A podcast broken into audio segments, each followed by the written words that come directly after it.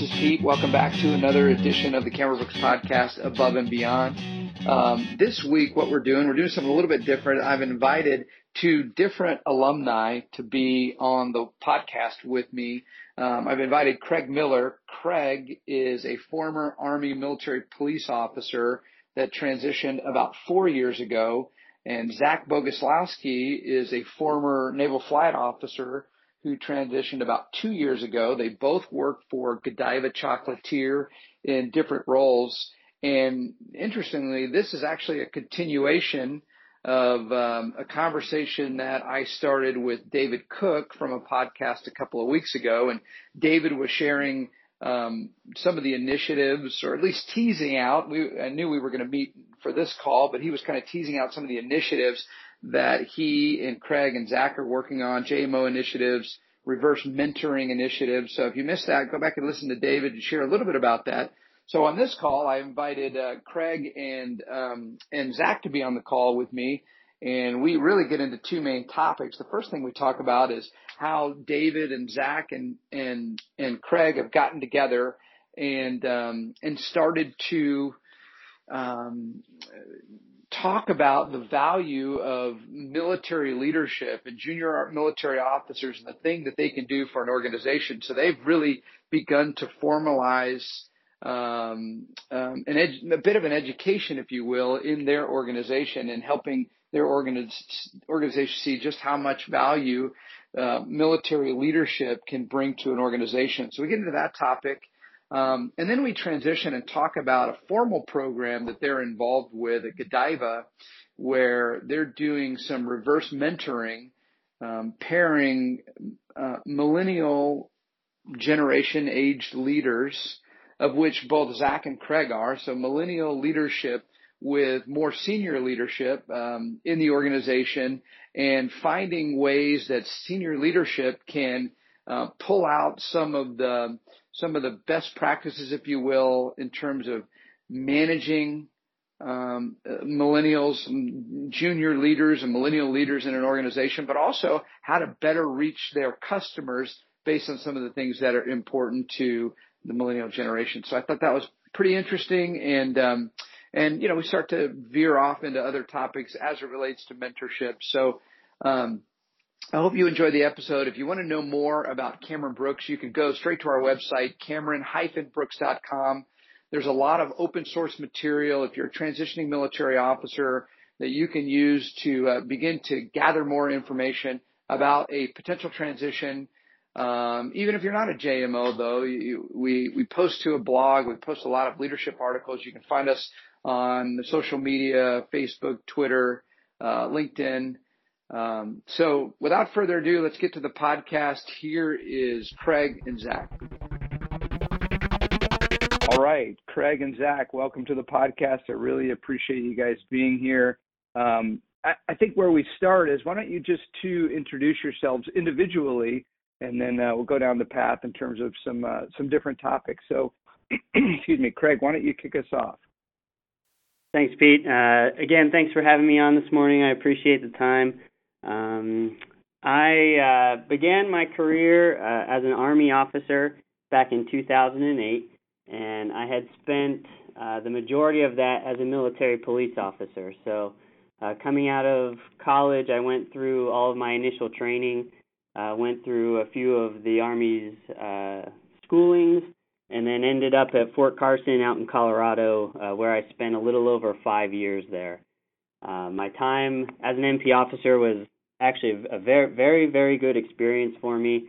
Uh, I had a chance to spend 18 months as a platoon leader in a company XO, uh, and then transition to a battalion logistics officer.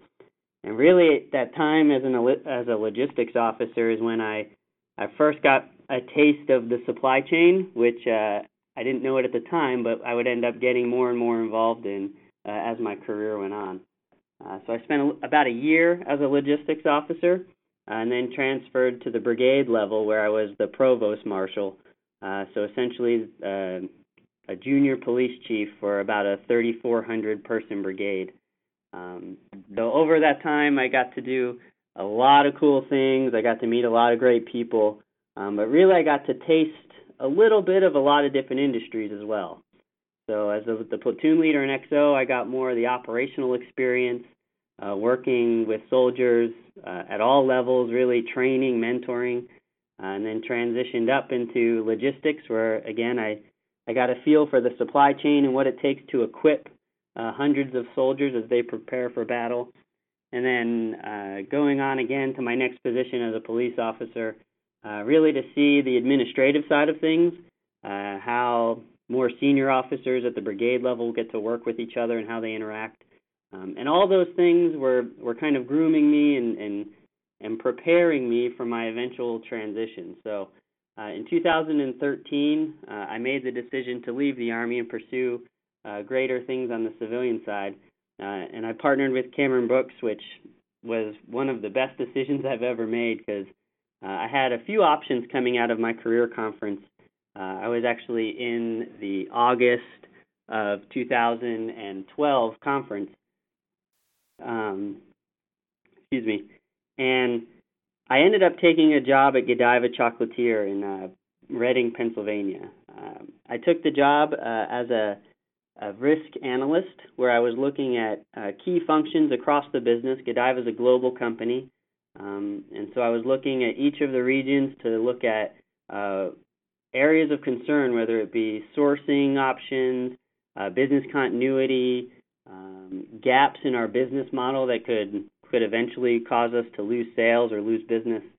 Um, and I was in that role for about a year when I was approached by some of our management team to see if I would be interested in transitioning to supply chain.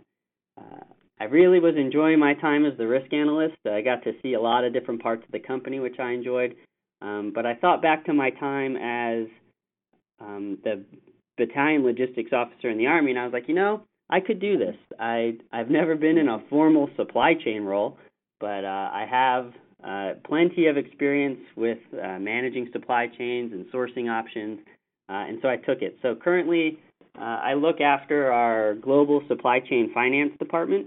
Uh, so I'm managing um, all the decisions around uh, where do we make product, where do we get product from, uh, if we're launching new initiatives or bringing in new machinery, I do the analysis to see if it's a good business decision.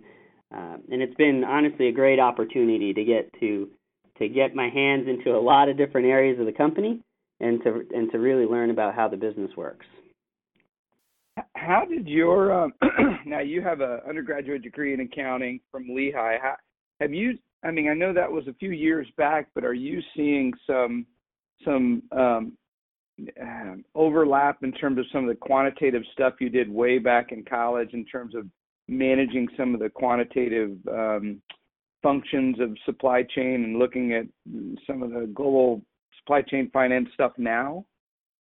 Uh, in this role, I am. Uh, to be quite candid, I was a little nervous taking it because it had been quite some time since I had done any formal accounting.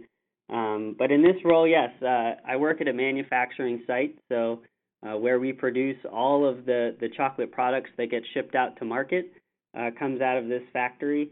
And so while I'm not in a technical accounting role, I am doing a lot of the financial support uh, for the things coming out of the plant. So understanding, you know, some of the components of cost accounting and uh, applying overhead to manufacturing processes, all those things I learned while I was at, in school, uh, I am getting a little bit of a feel for now as well.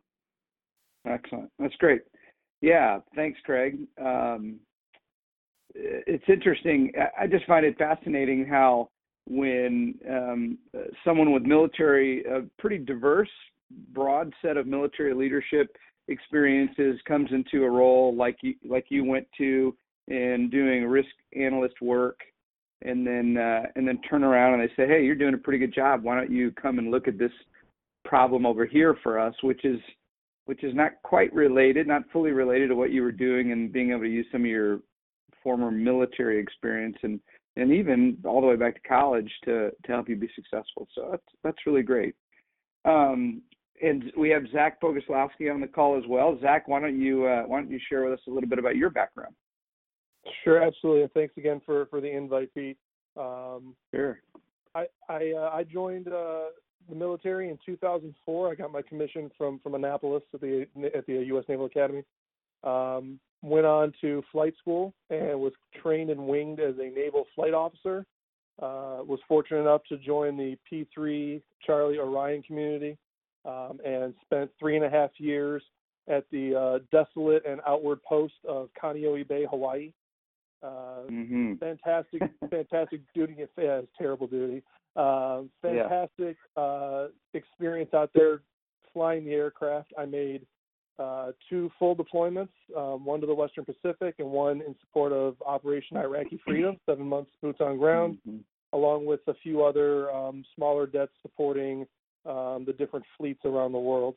Um, spent, like I said, three and a half years there. Was able to take a crew on deployment as a tactical coordinator, uh, and also had various jobs in the squadron, ranging from the public affairs officer, uh, the hmm. assistant administrative department head, uh, the sponsorship officer, the tactical publications librarian. I did quite a quite a number of jobs across a couple different departments there.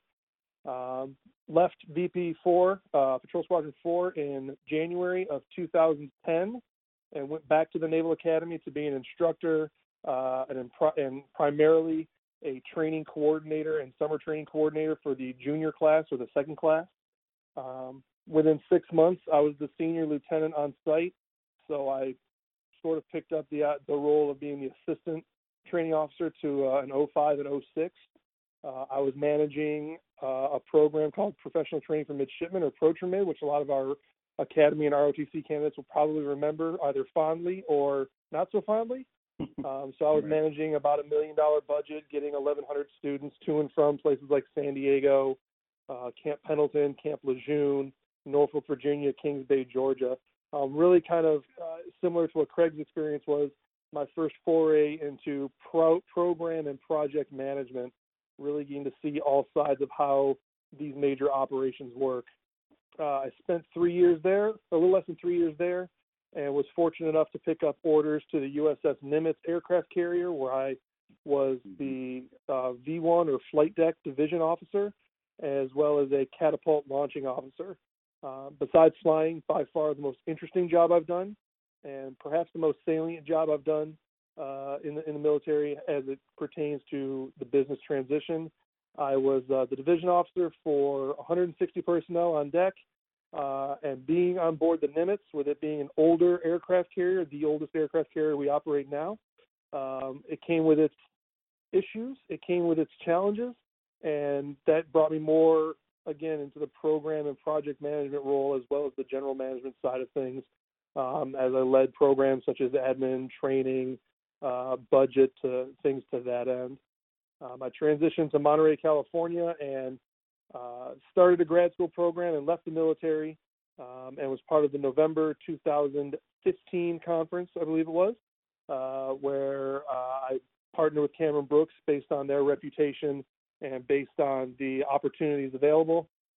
I had some opportunities in New York City that came out, um, but I also had an outstanding interview experience with Godiva Chocolatier, um, and they offered me uh, a job as an IT project manager, uh, which I happily and quickly um, accepted.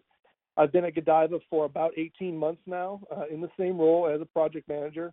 I started off with a few smaller projects, things such as a software implementation, an application upgrade, um, things kind of across the business from HR, IT, uh, a bit of marketing, and uh, right now I'm leading a couple of uh, bigger projects uh, as they relate to omni-channel online purchasing uh, solutions, as well as developing a global customer relationship management tool. So for those who are familiar with things like Microsoft Dynamics, Salesforce, Oracle, uh, things of that nature. Um, I'm also part of a, a, program that reverse mentors uh, some of our C-level and senior directors. So as a millennial, by technicality and technicality only, uh, I uh, am part of a, a, small cohort that helps transition or translate, I should say, our skills uh, as the company transitions to a, a, place where they're trying to attract more millennial talent, like every other business is trying to do these days. So that's really uh, that's me in a nutshell, Pete. Yeah, that's great. Um, I have to ask, you know, when I talked to David a couple of weeks ago, and he's doing a similar role to yours, it's easy to see how someone from the military and he was a communications officer doing IT work in the Marine Corps or Army signal officer or Air Force cyber, those that are in and around um, IT oriented systems for the military, it's easy to see how they would move in, easier at least, to see how they could easily move into a IT project management. But Zach, you don't have the, you don't necessarily have heavy IT as a as a NFO P3 NFO doing work on the um, carrier on your dissociated tour, going back to school. How did how did I have to know, or maybe you can explain how how did Godiva see past like, well, Zach doesn't have a whole bunch of IT in his background. We should make him an IT project manager. How did that work for you? So, in the process of the interviews, both at the conference and during my follow-ups, I asked a, a similar question, uh, and the most salient answer I, I, can share came from our former CIO, Jackie Shea, who interviewed me both at the conference and during the follow ups.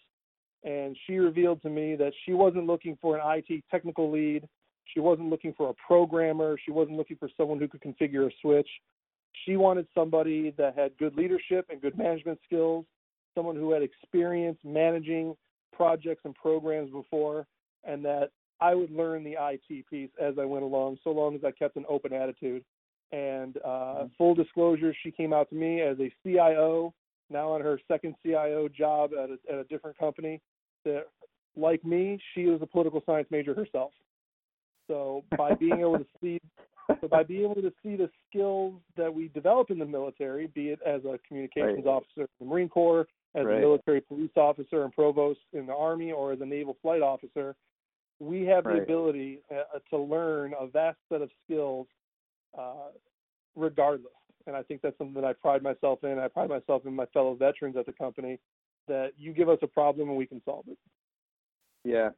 I want to get into the reverse mentoring topic, but but before we go, there, there's a I feel like there's a there's a natural pathway to a conversation that I'd like to dig into with you guys.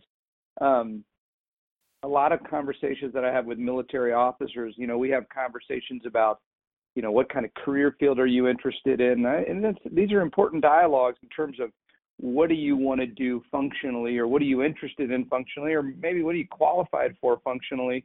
Um, and I don't really name a bunch of companies per se, like individual companies in those conversations. But what I what I know is that when officers interview with specific companies at a career conference, it goes way beyond functionally what will I do when I get out of the military. And, and a lot of officers, I would say most, focus more on the culture of the organization and are they a fit? And I think companies do the same when they're interviewing military officers, but instead of necessarily only focusing on function, what will I do specifically day to day, but more what's the culture of this company and do I fit?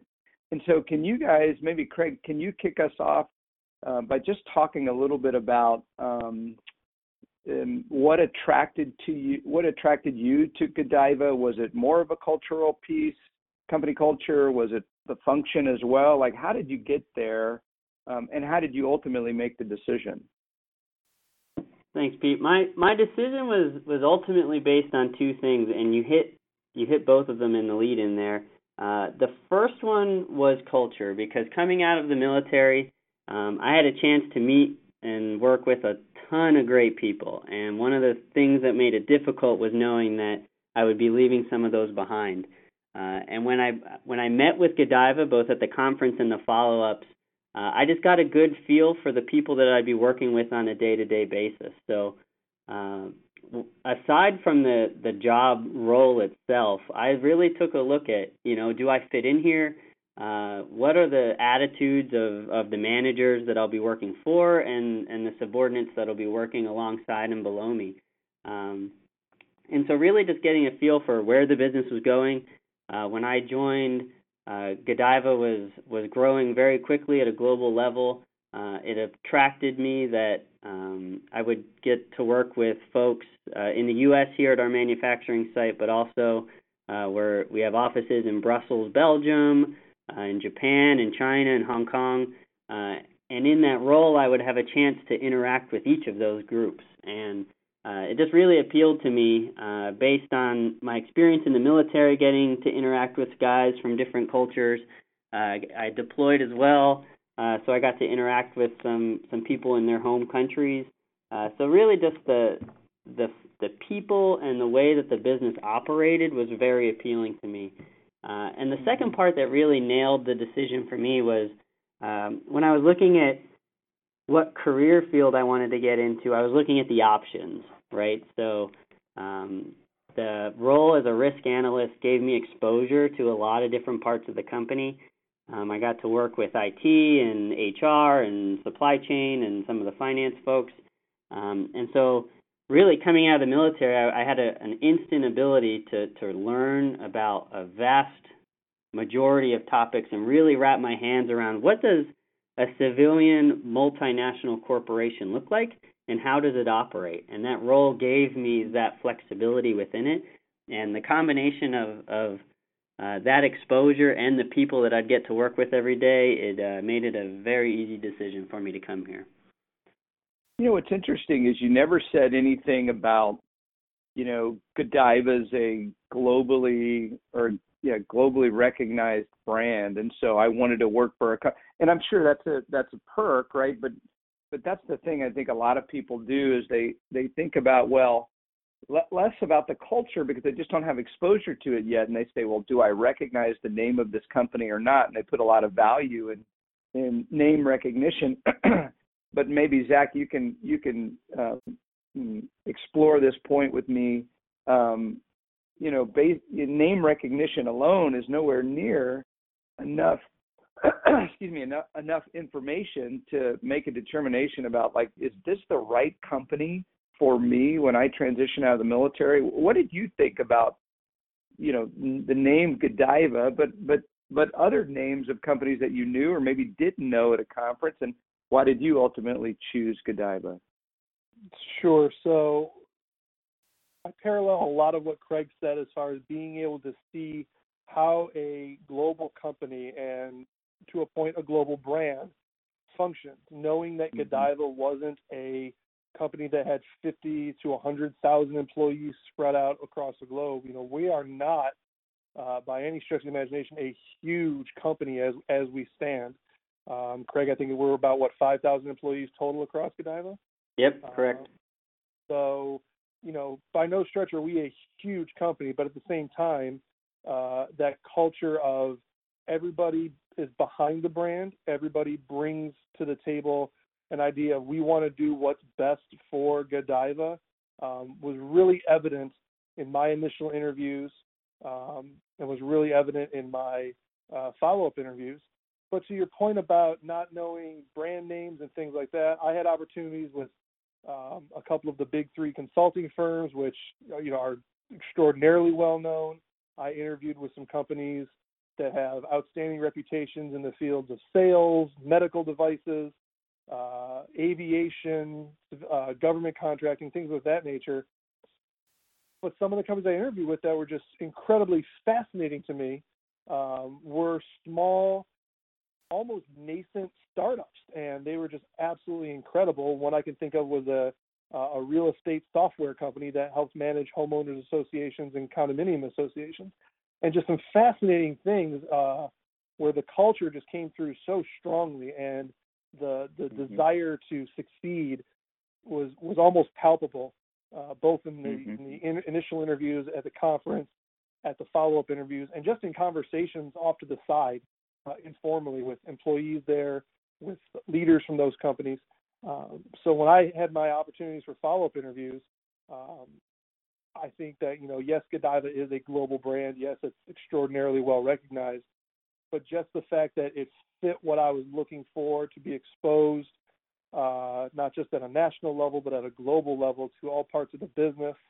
Um, and I really think I've touched just about every part of the business now, save perhaps artistic design. And I don't anticipate getting a hmm. project there anytime soon, but right. uh, nor should I. But you never know.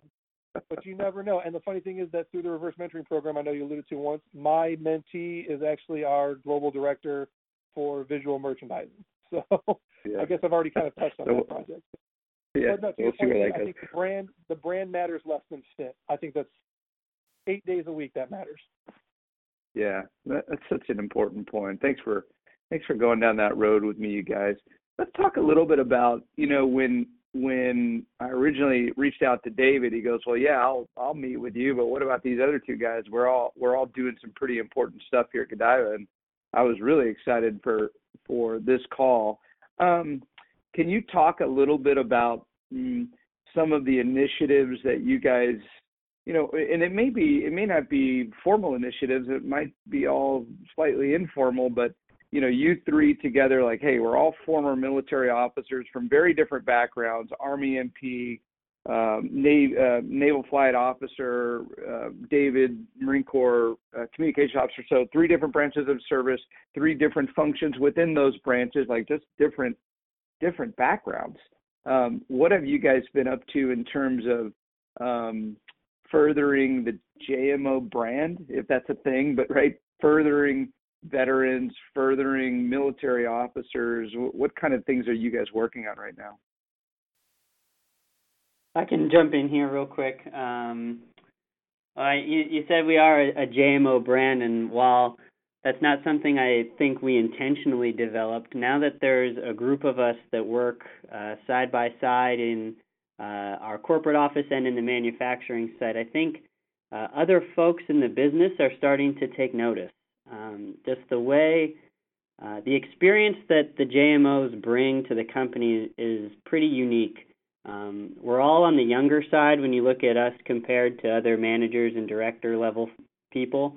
Um, and but the experience that we bring is unlike anyone else. So a lot of our peers are coming up uh, through the traditional ranks of the corporate business world, uh, and we're kind of inserting ourselves with just as much leadership experience and project management experience, but in fields that are totally unique. And uh, that unique perspective, I think people have started to to associate with us. So while Zach, David, and myself uh, are in projects, uh, we have created a reputation, um, hopefully a very good one. Uh, but I don't think it was anything intentional. Um, mm-hmm. But now, uh, I know on my side, uh, our parent company uh, just uh, is developing a new plant in upstate New York, uh, and they're looking for those operational leaders that can really take that facility to where it needs to go. Uh, and I know from our a staffing point, they initially looked at Cameron Brooks and, and the JMOs because they they see what Zach is doing in IT, they see the projects David's managing, uh, and the way that I interact with the team on the finance side. Uh, and so they're starting to build that out and looking at JMOs for those uh, site leader positions as well. So it's definitely a growing brand here for sure. Zach, what's your? I, I, I'm sure it's a lot, much of the same, but what's your perspective or anything to add? No, it, it is a lot of the same. In fact, I know uh, Craig mentioned our, our new upstate New York facility, and, and David is heavily involved with that um, from an IT perspective, from an infrastructure perspective, from a site setup perspective. So it, it's not, and it wasn't something that he was tasked with by uh, by our direct supervisor, the CIO, or by anybody else. He was asked, "Hey, I need someone who has the ability to manage multiple high priority items, the ability to kind of have calm in the face of pressure." Um, and those are just mm-hmm. traits you see with junior military officers partnering with Cameron mm-hmm. Brooks and joining the business world. Um, I had a great conversation with someone I consider a bit of a mentor yesterday, and the words he used to describe uh, me and David, um, and not to exclude Craig, but I'm sure that it certainly applies, is you guys just seem to have it all together all the time. Like nothing seems to bother you.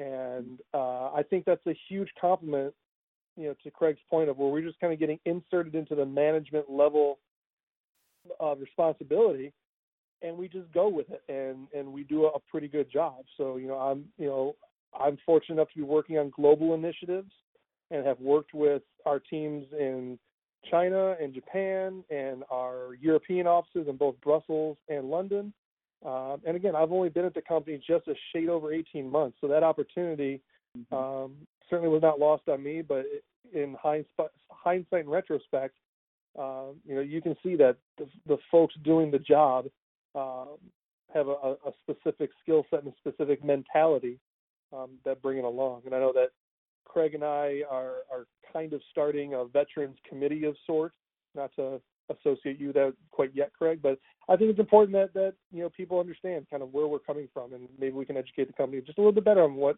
where we come from versus the traditional business mindset.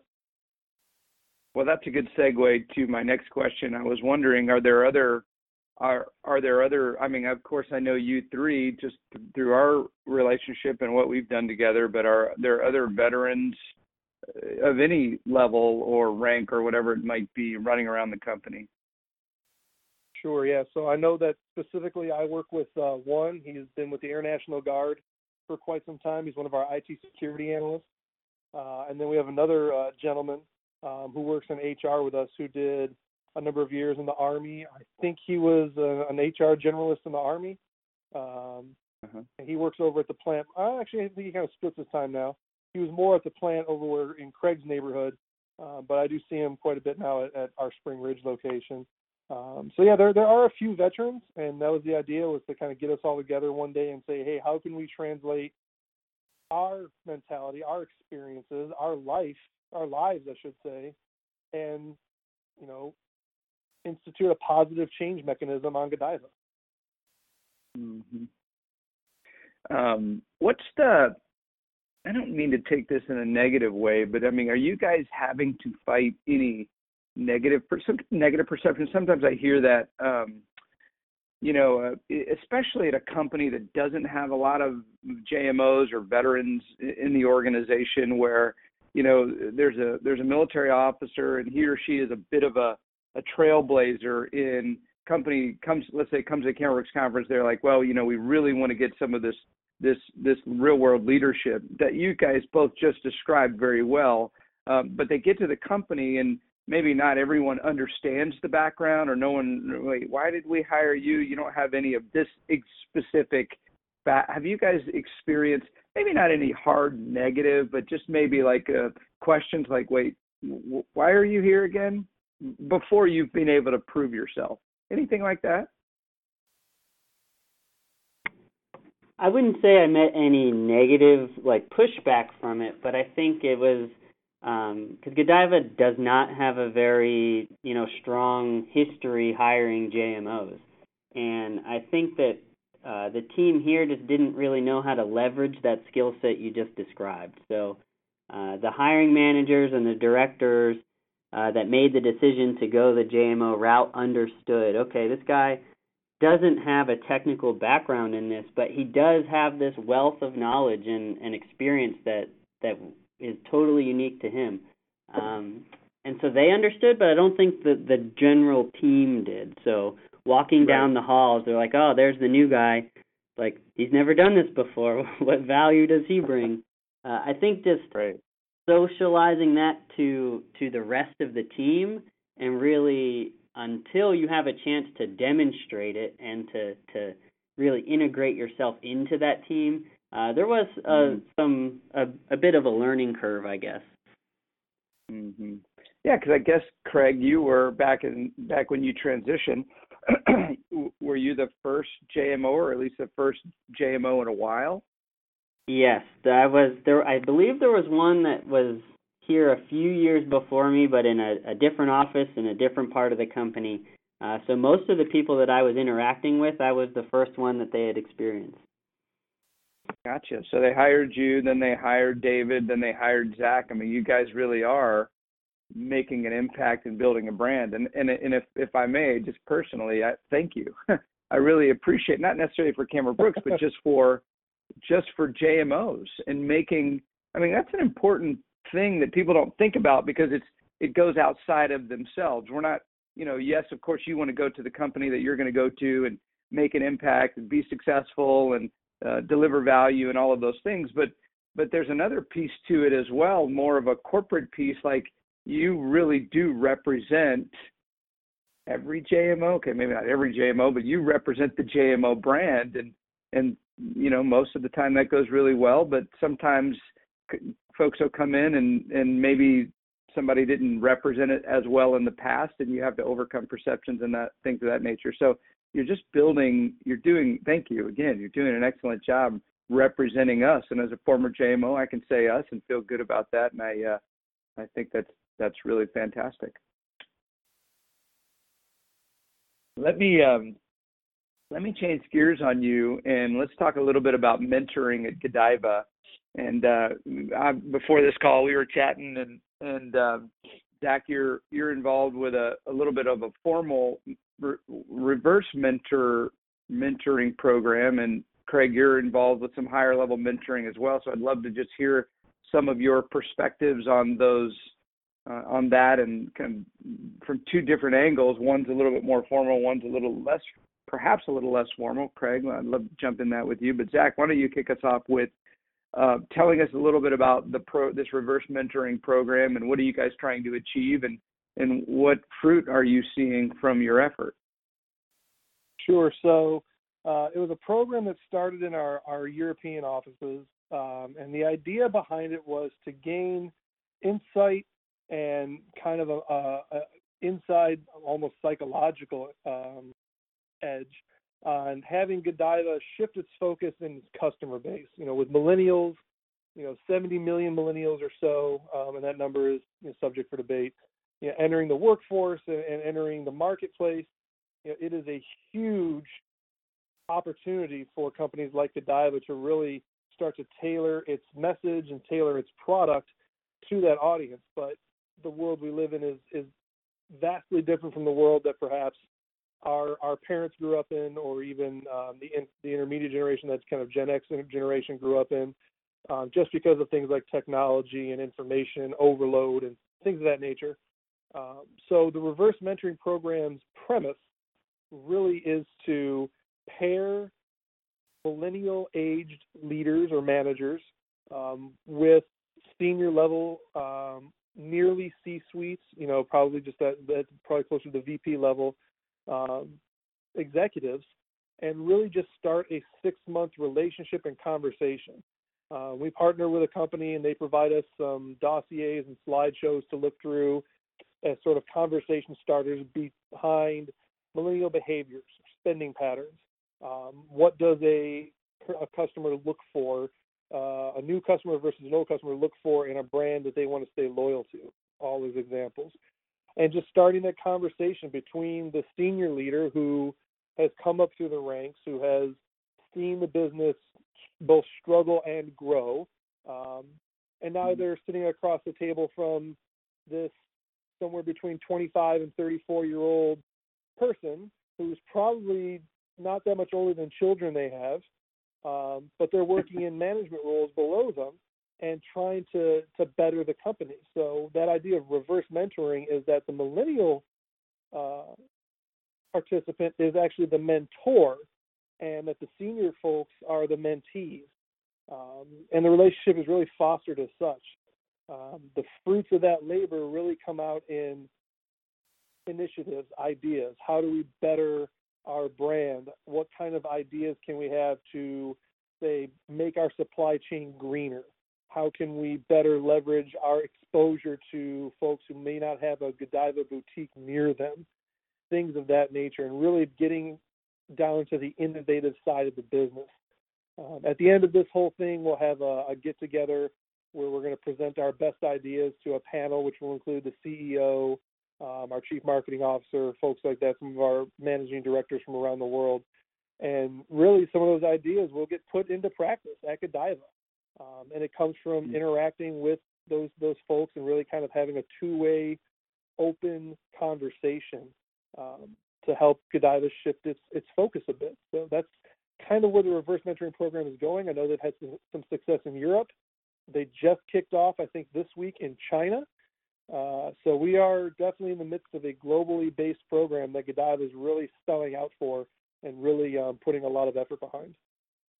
Yeah, it's really interesting. I um I think millennials get a bad rap, and I, you know I think most generations probably get some sort of bad rap initially. You know when they're when they when that emerging generation is just coming into uh, leadership or the workforce or whatever it might be, and so of course millennials get you know the the a couple of different you know things lazy narcissistic you know takes a lot of selfies and whatever. I mean, yeah, they get those, but I mean, doing a little research on my own, um, those that were born from 1980 to 2000, that's the general parameters of a of a millennial. Um, um, is the fact is you know you that generation is the first generation to grow up totally in a digital technology age where where mm-hmm. where IT was was never excluded from the from the environment in some way shape or form two what i've under what i've just in some of the research i've seen is and you mentioned this just a moment ago but but environment more environmentally conscious perhaps more environmentally environmentally conscious than any other generation and then three more socially conscious now i wouldn't i would it'd be easy to argue well you know are they the most socially conscious generation that's ever been? Probably not. Maybe who knows? But but certainly um, uh, the social component of of how we all kind of live and get along is a big component of that. So did you guys walk through anything like, hey, here's here's the things that you know millennials do well, or here's the things that are important to us. Uh, was there anything formal like that, or you fielding questions like that? How is it how is it active, actively or maybe practically manifesting itself in some of your conversations? So absolutely, when we had our initial kickoff, you know, this this partnered company that we work with, they were very pointed and they were very much, you know, when you hear the term millennial, what do you think? And when you hear the term baby boomer or Gen X, what do you think? And they had the opposite generations write their answer down. And a lot of it is what you came out and said, Pete. You know, you know, selfie obsessed, um, the me generation, uh, you know, mm-hmm. attached to their phones. Um, you know, they get mm-hmm. that thing called tech neck where they're they're seeing orthopedic specialists because their upper necks are so craned from looking down at their phones and their computers that they're having mm-hmm. immediate, you know, they're having physical problems with it.